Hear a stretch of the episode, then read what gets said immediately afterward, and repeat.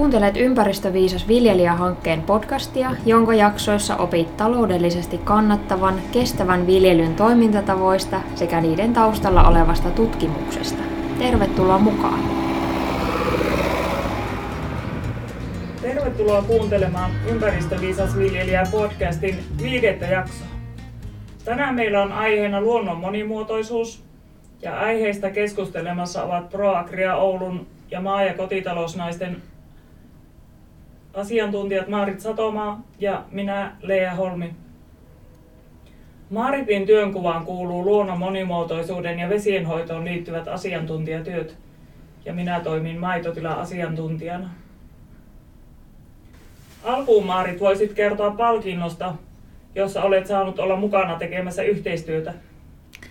Joo, me voitaisiin ihan alkuun onnitella tuota Pohjois-Pohjanmaa ely-keskusta, joka nyt 4.11. sai palkinnon Suomen parhaasta maisemahankkeesta. Eli tämä kosketti Perämeren rantaniittyjen hoitohanketta ja tämä palkinto, joka annettiin, niin se on joka toinen vuosi jaettava ympäristöministeriön ja Suomen ympäristökeskuksen palkintoja. Nyt sitten meidän Perämeren rantaniittujen hoitohanke pääsee Suomea edustamaan tuonne Euroopan mittelöihin, eli Euroopan neuvoston maiseman palkintoa sitten tavoitellaan myöskin tällä meidän, meidän hankkeella. No kuulostaa kyllä tosi mielenkiintoiselta. Milloin se Perämeren hoitohanke on aloitettu? No se on jo tosi pitkää aikaa sitten aloitettu, että 95 vuonna siihen on ensimmäiset tämmöiset live-hankkeet ympäristökeskuksen toimesta haettu. Ja Liminka ja Hailuoto on ollut silloin suunnittelualueena. Ja samaan aikaan Suomi liittyi EU-hun ja ensimmäiset erityisympäristötuet tuli hakuun. Ja siinä muun muassa meidän talosta Mahauseahon Taimi ollut matkassa viemässä niitä ympäristö- tai näitä erityisympäristötukisuunnitelmia viljelijöille yhdessä ympäristökeskuksen kanssa, että yhteistyössä tätä on, on tehty ja toki siinä on iso rooli ollut nykyisellä elykeskuksella.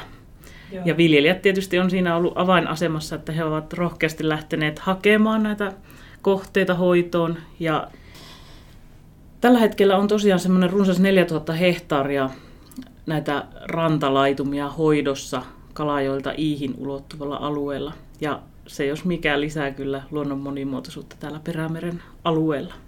No kuulostaa kyllä aika isolta alueelta ja on varmasti merkittävä teko koko Suomelle, Suomen mittakaavassa. No sitten mennäänkö tähän päivän aiheeseen tarkemmin, eli tähän luonnon monimuotoisuuteen sinä päivittäin työskentelet näiden asioiden parissa, Maarit, niin kerrotko tarkemmin, että mitä se luonnon monimuotoisuus oikeasti tarkoittaa? No me voitaisiin tässä oikeastaan sitä miettiä, että miten se tässä meidän maatilaympäristössä, tämä luonnon monimuotoisuus, että mitä se siellä tarkoittaa.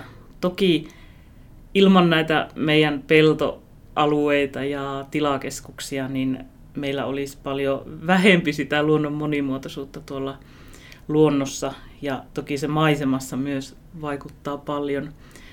Ja jos ajatellaan, voisi oikeastaan miettiä sillä tavalla, että ja, jaoteltaisiin ne asiat vähän niin eläintilojen näkökulmasta ja sitten kasvinviljelytilojen näkökulmasta, niin se olisi ehkä niin viljelijöille helpompi ajatella, että mitä ne on ne omat asiat, mitä siellä voisi sitten jatkossa tehdä. Ja nämä perinnebiotoopit, mitä tuossa äskettäinkin puhuttiin, niin se on semmoinen isompi isompi tuota, luontotyyppi rypäs, että siihen kuuluu näiden rantalaidunten lisäksi hakamaita, metsälaitumia, tuoreita niittyjä, kuivia niittyjä.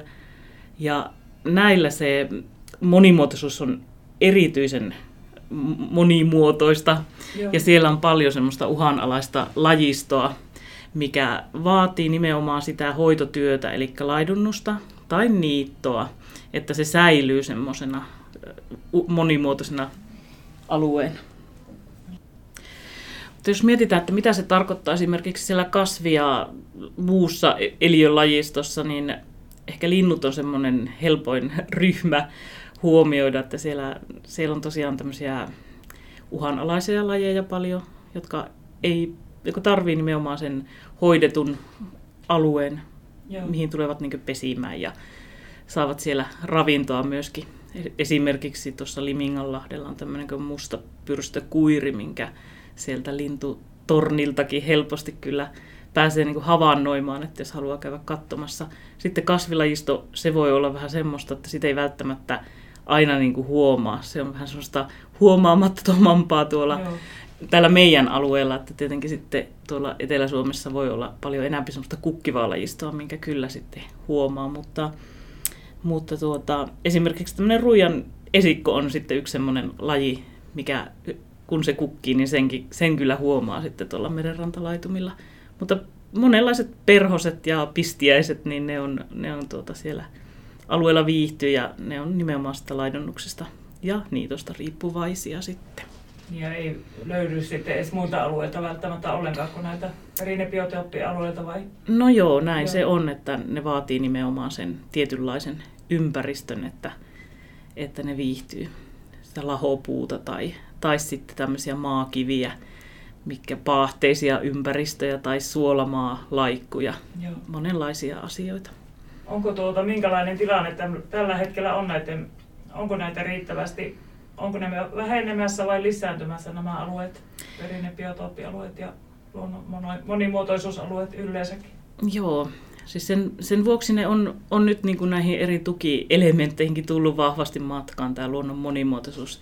Sen takia nimenomaan, että ne on, on niin kuin vähenemässä se monimuotoinen luonto, lajisto vähenee ja näillä, näillä kohteilla on merkitystä, että niitä saadaan niin pidettyä hoidossa. Että tällä hetkellä noin 30 000 hehtaaria on, on Suomessa näitä perinnebiotooppialueita hoidossa. Ja tällä he- hetkellä esimerkiksi inventoidaan valtakunnan tasolla näitä kohteita. Joo. Katsotaan, että mikä niiden tilanne on ja missä, niin kun, missä sitä hoitotarvetta erityisesti olisi. Ja, ja tuota, oikeastaan tällä meidän Pohjois-Pohjanmaan alueella nyt voisinkin niin kun hoksautella sinne vähän sisämaan kohteille, että ne on, ne on vähän sellainen huolestuttavassakin tilanteessa, että siellä on paljon hyviä kohteita, jotka on ehkä jäänyt nyt sitten hoidosta pois. Ja Niin. niin. nyt sitten kun uusi ohjelmakausi alkaa, niin ilman muuta, jos yhtään kiinnostusta on, että lähtisi laiduntaan tai niittää näitä kohteita, niin se olisi, olisi kyllä tosi hieno juttu meidän monimuotoisuuden kannalta. Aivan. Että varmasti semmoinen tulevaisuuden asia, että tähän, tästä puhutaan enemmän ja kiinnitetään huomiota ja saataisiin innostumaan Kyllä, ihmisiä tähän mukaan. Kyllä, ja se toinen, toinen asia sitten, että mitä se sitten niin kuin kasvinviljelytiloilla voisi olla se monimuotoisen luonnon huomioiminen, niin se on tietenkin vähän erityyppisiä asioita, että siellä voitaisiin niin kuin katsoa niitä reunavyöhykkeitä, piennar-alueita, että kuin hienoja kohteita sieltä löytyy, tai metsäsaarekkeet, jotka on myöskin sen monimuotoisen luonnon kannalta tosi tärkeitä. Että siellä saattaa olla Aivan. semmoisia linnuille levähyspaikkoja tai, tai elinympäristöjä, jotka jos ne hävitetään sieltä, niin sitten se häviää se paikka, mihin se lintu, mitä se lintu niin tarvitsee tai mitä se Aivan. ötökkä tarvitsee tai mitä se kasvi tarvitsee, niin, niin aina, aina niin miettiä, että onko, olisiko se kuitenkin niin kuin mahdollista jättää siihen viljelyympäristöön tai sitten, että vähän aktiivisemmin ehkä hoitaisi niitä reunavyöhykkeitäkin, että siellä olisi sitten niin kuin, vaikka tämmöisillä etelään aukeavilla vyöhykkeillä olisi sitten avoimia paikkoja, jossa pystyisi olemaan erilaista lajistoa. Joo. Niin vaikka muuten olisikin tehokasta viljelyä, niin kuitenkin huomioisi siinä mittakaavassa, mitä kellekin tilalle sopii, niin, niin Kyllä, semmoisia erilaisia vaihtoehtoja. Kyllä ja sitten tosiaan täällä meidänkin Pohjois-Pohjanmaan alueella, kun tuolla ajelee, niin kyllä siellä on tosi hienoja reunavyöhykkeitä hoidettuja Joo. alueita niin viljapeltojenkin Reunoilla. reunoilla. Että Mikä sinun mielestä voisi olla semmoinen tekijä, mikä motivoisi viljelijöitä ryhtymään tämmöiseen monimuotoisen lumoalueen perustamiseen? Joo, se on ihan hyvä kysymys, että tietysti se, se niin kuin taloudellinen hyöty on aina tosi hyvä ponsi näiden asioiden eteenpäin viemiseen, mutta, mutta se, ehkä se niin kuin miettiä tilaa kohtaisestikin sitä, että mitkä ne on ne omat intressit, että haluatko tuota, vaikka riistanhoitoa lähteä kehittämään, se lisää monimuotoisuutta, jos otat riistaa huomioon, teet vaikka riistapeltoja tai Joo. kosteikkoja tai, tai ihan, ihan mitä vaan, niin se voisi olla yksi semmoinen motivaattori. Sitten voisi tietysti olla semmoinen, mitä nyt, nyt tuota on ehkä noussut joilta, joillakin tiloilla enämpikin esille, semmoinen niin brändääminen, että sitä luonnon monimuotoisuuteen liittyvää työtä voidaan jollakin tavalla siihen omaan tuotteeseen kytkeä. Niinpä. Että luonnonlaidun lihaa esimerkiksi, että sillä voisi olla se enämpi, enämpi sitä hintaa, mitä tuota, tai hyötyä saisi enämpi sitten sitä kautta. Ja nyt on itse päässyt tekemään noille maitotiloille tämmöisiä lumokartotuksia valion kautta. Ja minusta se on ollut tosi hieno esimerkki, että ollaan, ollaan kartotettu sitten valion tiloilla erilaisia kohteita, että mitä löytyy sieltä lypsykarjatilojen ympäristöistä. Ja siellä on kyllä ollut tosi mielenkiintoisia keskusteluja ja tosi hienoja kohteita herännyt. Että... Niin varmasti on paljon tiedossa sellaisia, tai tietämättömissä kohteita, joita mm. on tuota, ei kukaan naapuritkaan välttämättä ole tiennyt, mitä kaikkea maatilan sisältä löytyy.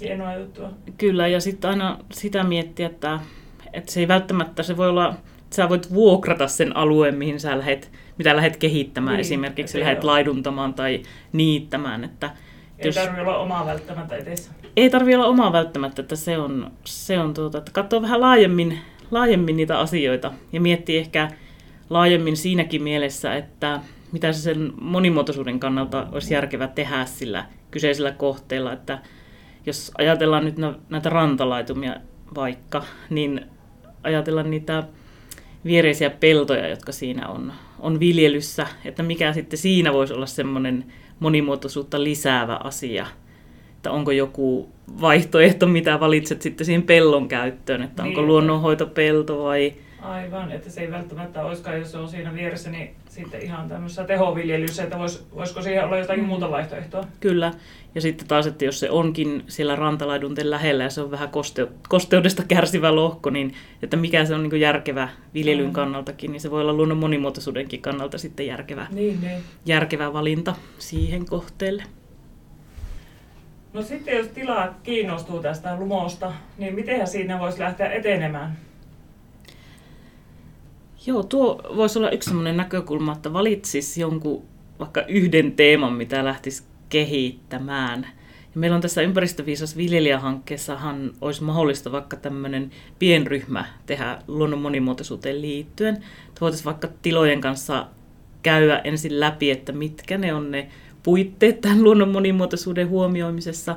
Ja sitten voitaisiin tilakohtaisesti miettiä, että mitä asiaa lähdetään kehittämään – kullakin kohteella. Että voi olla eläintila tai sitten kasvinviljelytila. Että nämä reunavyöhykkeet esimerkiksi voisi olla semmoinen hyvä, hyvä jollakin tilalla Joo. lähteä viemään eteenpäin. Että jos niitä muutenkin jo niin kuin raivataan ja hoidetaan, niin sitten voisi ajatella, että hakisiko niihin sitä ympäristötukea tai sitä sopimusta että lähtisi saamaan niin kuin sitä kautta vähän sille omalle työllekin sitä korvausta. Niinpä. Ja sitten varmasti tässä hankkeessa voidaan muutenkin tuo esille näitä eri vaihtoehtoja sosiaalisen median kautta ja muuten, Kyllä. Miten, että mitä kaikkia niitä vaihtoehtoja on ole, olemassa tuohon Kyllä, ja, se, joo, ja yksi semmoinen teema, mikä on aika paljon esillä, tietenkin nuo pölyttäjät, että miten, miten ne vaikuttaa esimerkiksi siihen sadon tuotantoon, että minkälainen vaikutus niillä on, mikä se hyöty on, että on pölyttäjillekin hyvät ympäristöt, niin se tietysti sitten vaikuttaa sinne, että se pölyttävät myöskin sitä satoa sitten paremmin. Niin. Mutta nämä on, nämä on vähän semmoisia asioita, mihin ei vielä oikein sitä tutkimustietoa ehkä niin paljon ole olemassa, että lähivuosina varmaan saadaan sitäkin. Ja mm, toinen asia, mitä voitaisiin miettiä, on myöskin tämmöisten petohyönteisten merkitys siellä Piennar-alueella, että minkälaisia asioita ne lähtee torjumaan sieltä pellolta, mitä tuho, tuhohyönteisiä. Niin, saisi torjuttua nuo petohyönteiset ja sitten niin. mahdollisesti noita kasvisuojelukustannuksia ja haittoja niin vähennettyä sitä myöten. Kyllä, että et tuolla pääsin muuan vuosi sitten käymään Englannissa tutustumassa heidän luonnon monimuotoisuuden huomioimiseen ja siellä oli nimenomaan tämmöisiä petohyönteispenkkoja tehty pellon keskelle, mitkä ehkä niin kuin meillä voisi olla just nämä pienar-alueet jo ihan valmiita tämmöisiä kun ne olisi monimuotoisia, niin siellä olisi myöskin näitä petohyönteisiä. Niin, että niissä on luonnostaan olemassa sitten vai istutetaanko niitä petohyönteisiä sinne? Kyllä ne luonnostaan siellä on, että kun on monimuotoinen se kasvilajisto, niin sitten siellä on, Viihtyy. viihtyy monenlaiset hyönteiset. Joo. Mutta näiden tämmöiset niin euro todentamiset on aika haastavia, että ne ehkä tiedostetaan, mutta se voisi olla semmoinen, että jos joku viljelijä haluaa lähteä kokeilemaan tai jotenkin pohtii, että vaikuttaako se siihen kasvinsuojeluaineiden vähentämiseen esimerkiksi, niin se olisi ihan mielenkiintoista kuulla. Niin, ja seurata, että mitä, minkälaisia tuloksia viljelijät Kyllä. saavat. Kyllä. Mutta sitten muuten tietysti semmoiset luonnon monimuotoisuuteen liittyvät asiat, mitä tilalla voi havainnoida, niin tietenkin karttamateriaalihan on aika, aika hyvä, että ilmakuvista jo näkee, että minkälaista, että jos on tämmöisiä vanhoja laidun alueita, niin niitä voitaisiin niin karttojen kautta tutkia. Ja tietenkin nämä inventointitiedot, ihan mitä nyt ely on tehnyt, niin niistä löytyy, niistä löytyy tietoa. Ja meillä tietenkin tässä ympäristöviisas viljelijähankkeessa on Siikajoen alueella on, on toimintaa tällä hetkellä, niin sinne on tehty tämmöinen luonnon monimuotoisuuden yleissuunnitelma, missä on myös kosteikot huomioitu, että sekin kannattaa kaivaa esille ja jos, jos löytyy jostakin ja jos ei löydy mistä, niin voi vaikka minuun ottaa yhteyttä, niin voidaan sitten yhdessä niitä tutkailla. Aivan. Ei muuta kuin Maaritilta kysymään, että mitä tässä voisi alkaa tekemään. Kyllä, ja niitä pienryhmiä myöskin suunnittelematta, olisiko joku ötökkä pienryhmä sitten hyvä, että voitaisiin pyytää joku asiantuntija, tämmöinen ötökkä asiantuntija, että ne on ihan mielenkiintoisia katsoa joihinkin lakanoihin puistellaan ötököitä pientareilta, että mitä sieltä oikeasti löytyy. Niin tämä yhtenä vinkkinä. Mitenkä Leija, kun sä oot ollut paljon tekemisissä eläintilojen kanssa ja laiduntaminen on siellä varmasti varmasti semmoista tuttua puuhaa tilojen kesken, että mi, minkälainen vaikutus ylipäätään laiduntamisella on eläimille, olipa kyse sitten luonnonlaitumesta tai viljelystä? No kyllähän se laidunkausi silloin, kun se laidun on hyvä, niin se tekee tosi hyvää sille eläimelle. Se pystyy siellä käyttäytymään lajinomaisella tavalla. Esimerkiksi voi syömä, syömäasento on oikeanlainen ja kiimat näyttää paremmin yleensä ja sosiaalisi, sosiaalisia suhteita pystyy tuota, näyttämään paremmin kuin ainakin parsinavetassa. Ja pääsee liikkumaan, se on varmasti se tärkein juttu siinä, että se pääsee liikkumaan siellä ihan kunnolla. Ja tuo, siinä esimerkiksi pääsee nuolemaan itseä sillä eri lailla, mitä varsinkin parsinavetassa ja sitten toisaalta pihatoissa monesti sen verran liukasta saattaa olla, että sielläkään ei pysty käyttäytymään ihan sillä lajinomaisesti, että ulkona paremmin pystyy yleensä käyttäytymään. Ja tosi monesti näkee niin vaikka kesällä laidunkauden aikana, niin jos lehmillä on ollut vaikka patteja tai jotakin semmoista hankalaa liikkumista, niin se sitten kesäaikaa laidun kauden jälkeen niin on paljon paremmassa kunnossa lehmä. Patit on saattanut hävetä kokonaan ja sitten liikkuminen on aivan eri mallilla. Ja monesti jos vaikka tuo umpilehmät, monilla tiloilla on semmoinen käytäntö, että umpilehmät on ulkona, vaikka ympäri vuodenkin saattaa olla, niin, niin se tekee tosi hyvää kyllä lehmälle silloin, kun ne olosuhteet on siellä ulkona hyvät. Lumeessa kävely esimerkiksi on mahdottoman hyvä. Sitten jos ne olosuhteet on siellä hyvät, niin siitä on yleensä hyötyä myös utareterveydelle ja kohtutulehuksia tulee vähemmän lehmillä. Ja semmoisilla tiloilla, jotka ulkoiluttaa kautta laiduntaa lehmiä, niin, niin poistoprosentti on yleensä matalempi ja lehmät on pitempi ikäisiä. Ja sama pätee varmasti kyllä lampaillekin sitten, että hyvissä olosuhteissa laiduntaminen niin parantaa myös lampaiden hyvinvointia. Toisaalta sitten siinä on omat haasteensakin kyllä, että jos ne menee ne olosuhteet siellä huonoksi, vaikka menee tosi lälliksi ne laidun alueet, niin sitten siitä tulee kyllä yleensä ongelmia lehmillä. Esimerkiksi utaretulehuksia ja jalkavaivoja voi tulla, jos siellä lälliseassa onkin jotakin juttuja, jotka rikkoo niitä jalkoja.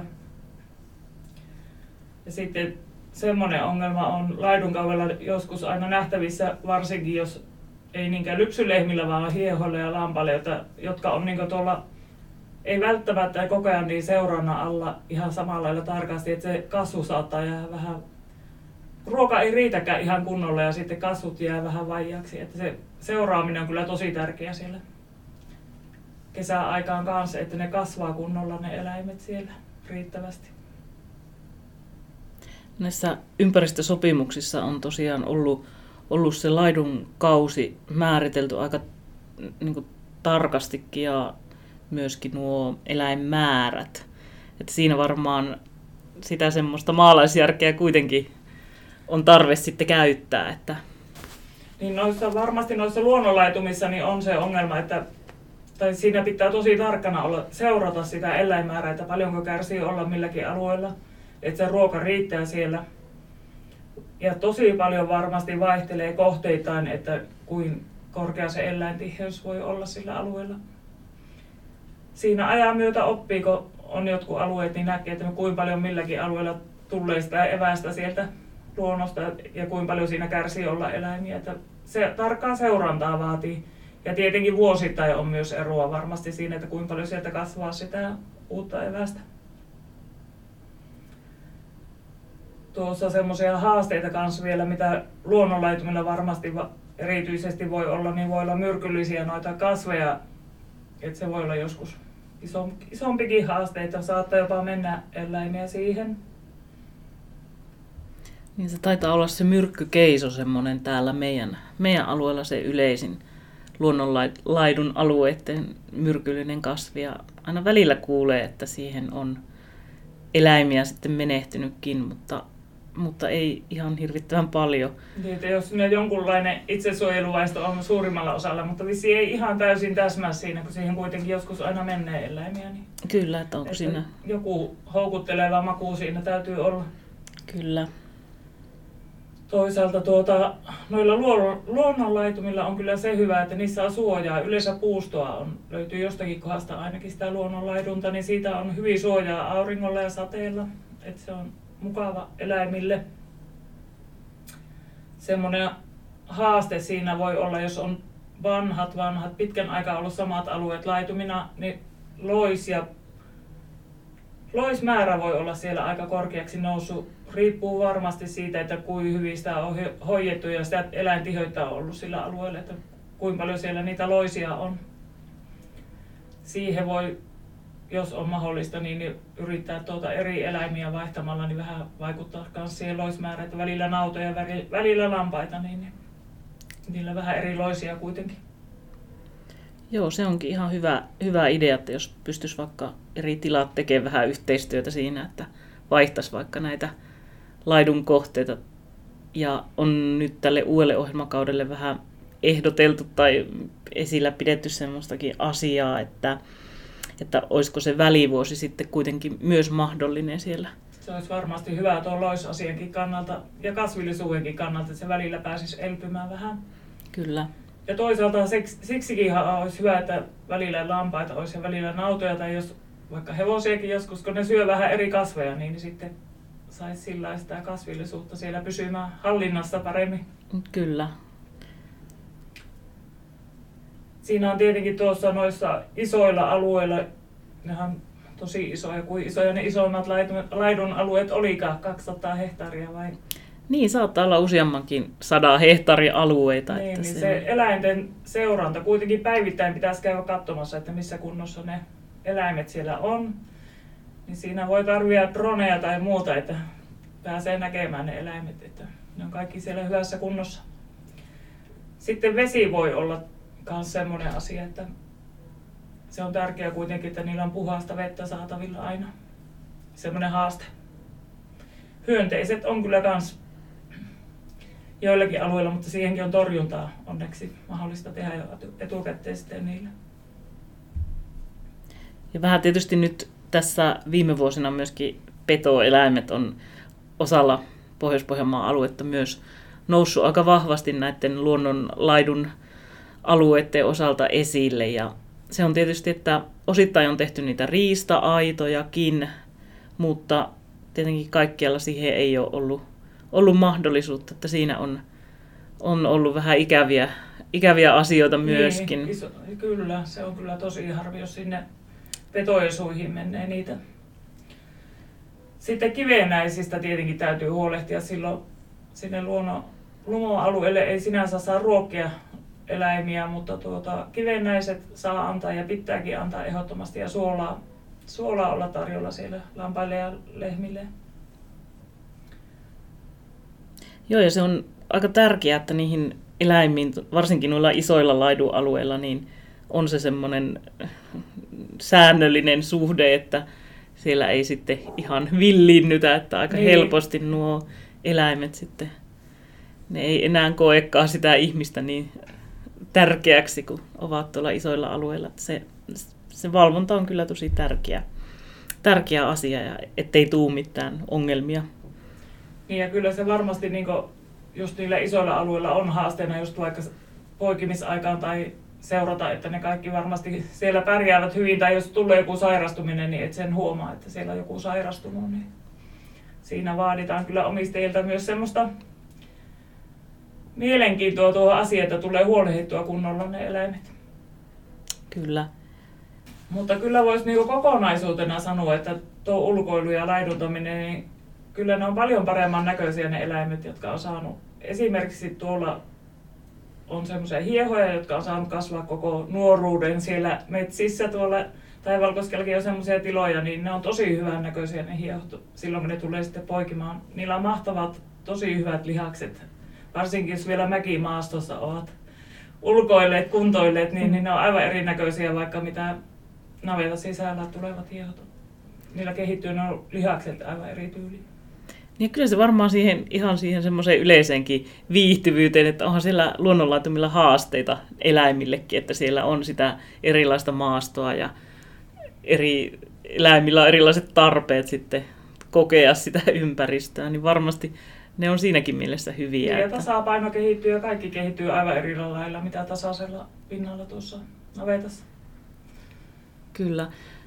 Mutta tämä tämmöinen arvokas työ, mitä täällä meidänkin alueella monella tilalla tehdään, niin se on tietysti varmaan niin nykypäivänä tälle suurelle yleisölle tullut enämpi tietoisuuteen, mutta niin kuin esimerkiksi nuo merenrantalaitumetkin, niin aika piilossa ne tällä hetkellä on, että toivoisin, että niitä jollakin tavalla saataisiin vielä enämpi esille ja myöskin näitä muita perinnebiotooppikohteita ja tietysti tätä ylipäätänsä tätä luonnon monimuotoisuuteen tehtävää työtä, mitä maatiloilla tehdään, että siellä kuitenkin on mahdollisuus tehdä asioille jotakin ja monet onneksi sitä tekevätkin, niin sitä jotenkin tuohon suuren yleisön tietoon haluaisi vielä enämpi avata.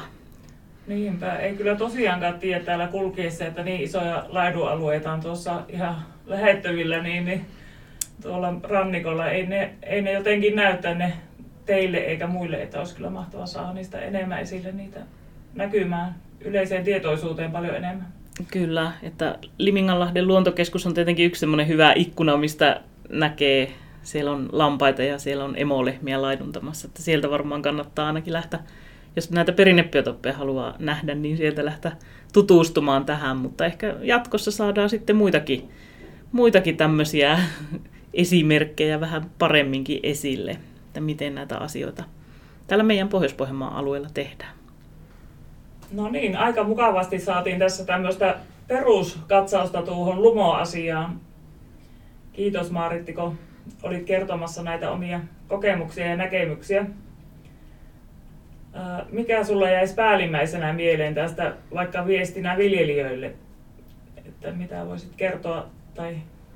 Joo, ehkä se, että jokaisella tilalla varmasti löytyy sitä semmoista mahdollisuutta edistää luonnon monimuotoisuutta ja, ja tässä tuli paljon erilaisia asioita, niin koko, koko tätä kattausta ei tarvi yhdellä tilalla tehdä, vaan miettiä nimenomaan se tilakohtainen näkökulma, että mitkä ne omat resurssit on lähteä edistämään ja tietysti nostasin vielä esille nuo sisämaan kohteet, että jos sieltä nyt herää ajatuksia, että hei voisin lähteä jotakin kohdetta edistämään, niin ilman muuta niin mä kannustan lämpimästi, että joko laiduntamalla tai niittämällä, niin ne sisämaankin kohteet olisi tärkeää saada hoitoon ja saada sinnekin sitä lumoverkostoa myös näiden perinnebiotoppien osalta, ihan niin kuin tällä rannikollakin on.